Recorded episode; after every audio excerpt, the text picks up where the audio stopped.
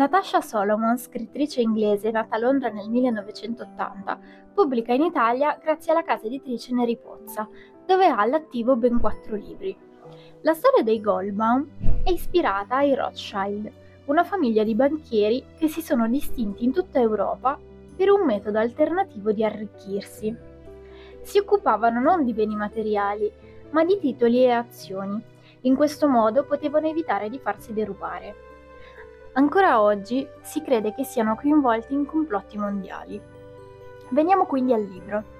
I Goldbaum è un romanzo storico-sentimentale, dal taglio ironico, che offre spunti interessanti nonostante non sia particolarmente impegnativo. Il primo tema trattato è quello femminile.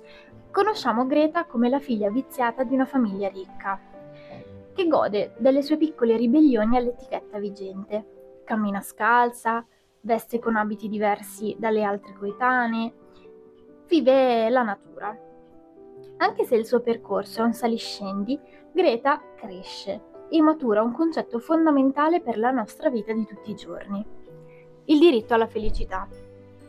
Esaminando la vita delle donne e della sua famiglia, si rende conto che tutte vivono una vita infelice. Sono sottomesse ai doveri sanciti dalla propria posizione sociale. Facciamo scelte per preservare la famiglia, ma che senso ha se queste scelte non rendono felici nessuno? La suocera cerca di spiegare a Greta che una donna può essere felice nel proprio spazio. Lei ha la propria serra ed anche Greta nel suo giardino potrà ritrovare della serenità.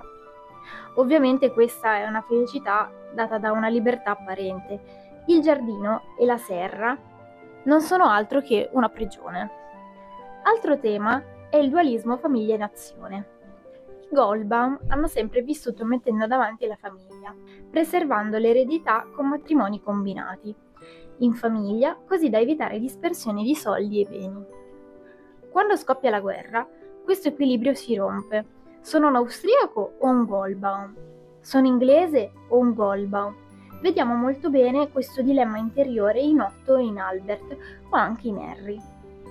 Tutti loro, dopo essersi scontrati con la dura verità che i soldi possono sì comprare la salvezza, ma i soldi di un ebreo non possono, sceglieranno per sopravvivere la madre patria.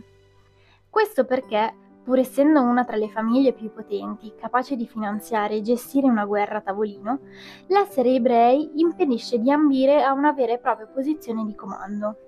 Nonostante alcuni del gruppo abbiano rimproverato la scrittrice per mancanza di un approfondimento storico, l'antisemitismo è feroce e traspare proprio dalle loro frustrazioni. Addirittura, in una scena, vediamo come anche la moda sia sottomessa a queste regole.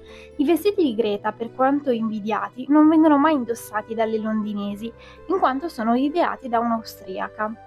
In conclusione, il libro è stato apprezzato, nonostante alcune cadute di stile dovuto probabilmente al desiderio di accattivarsi il pubblico.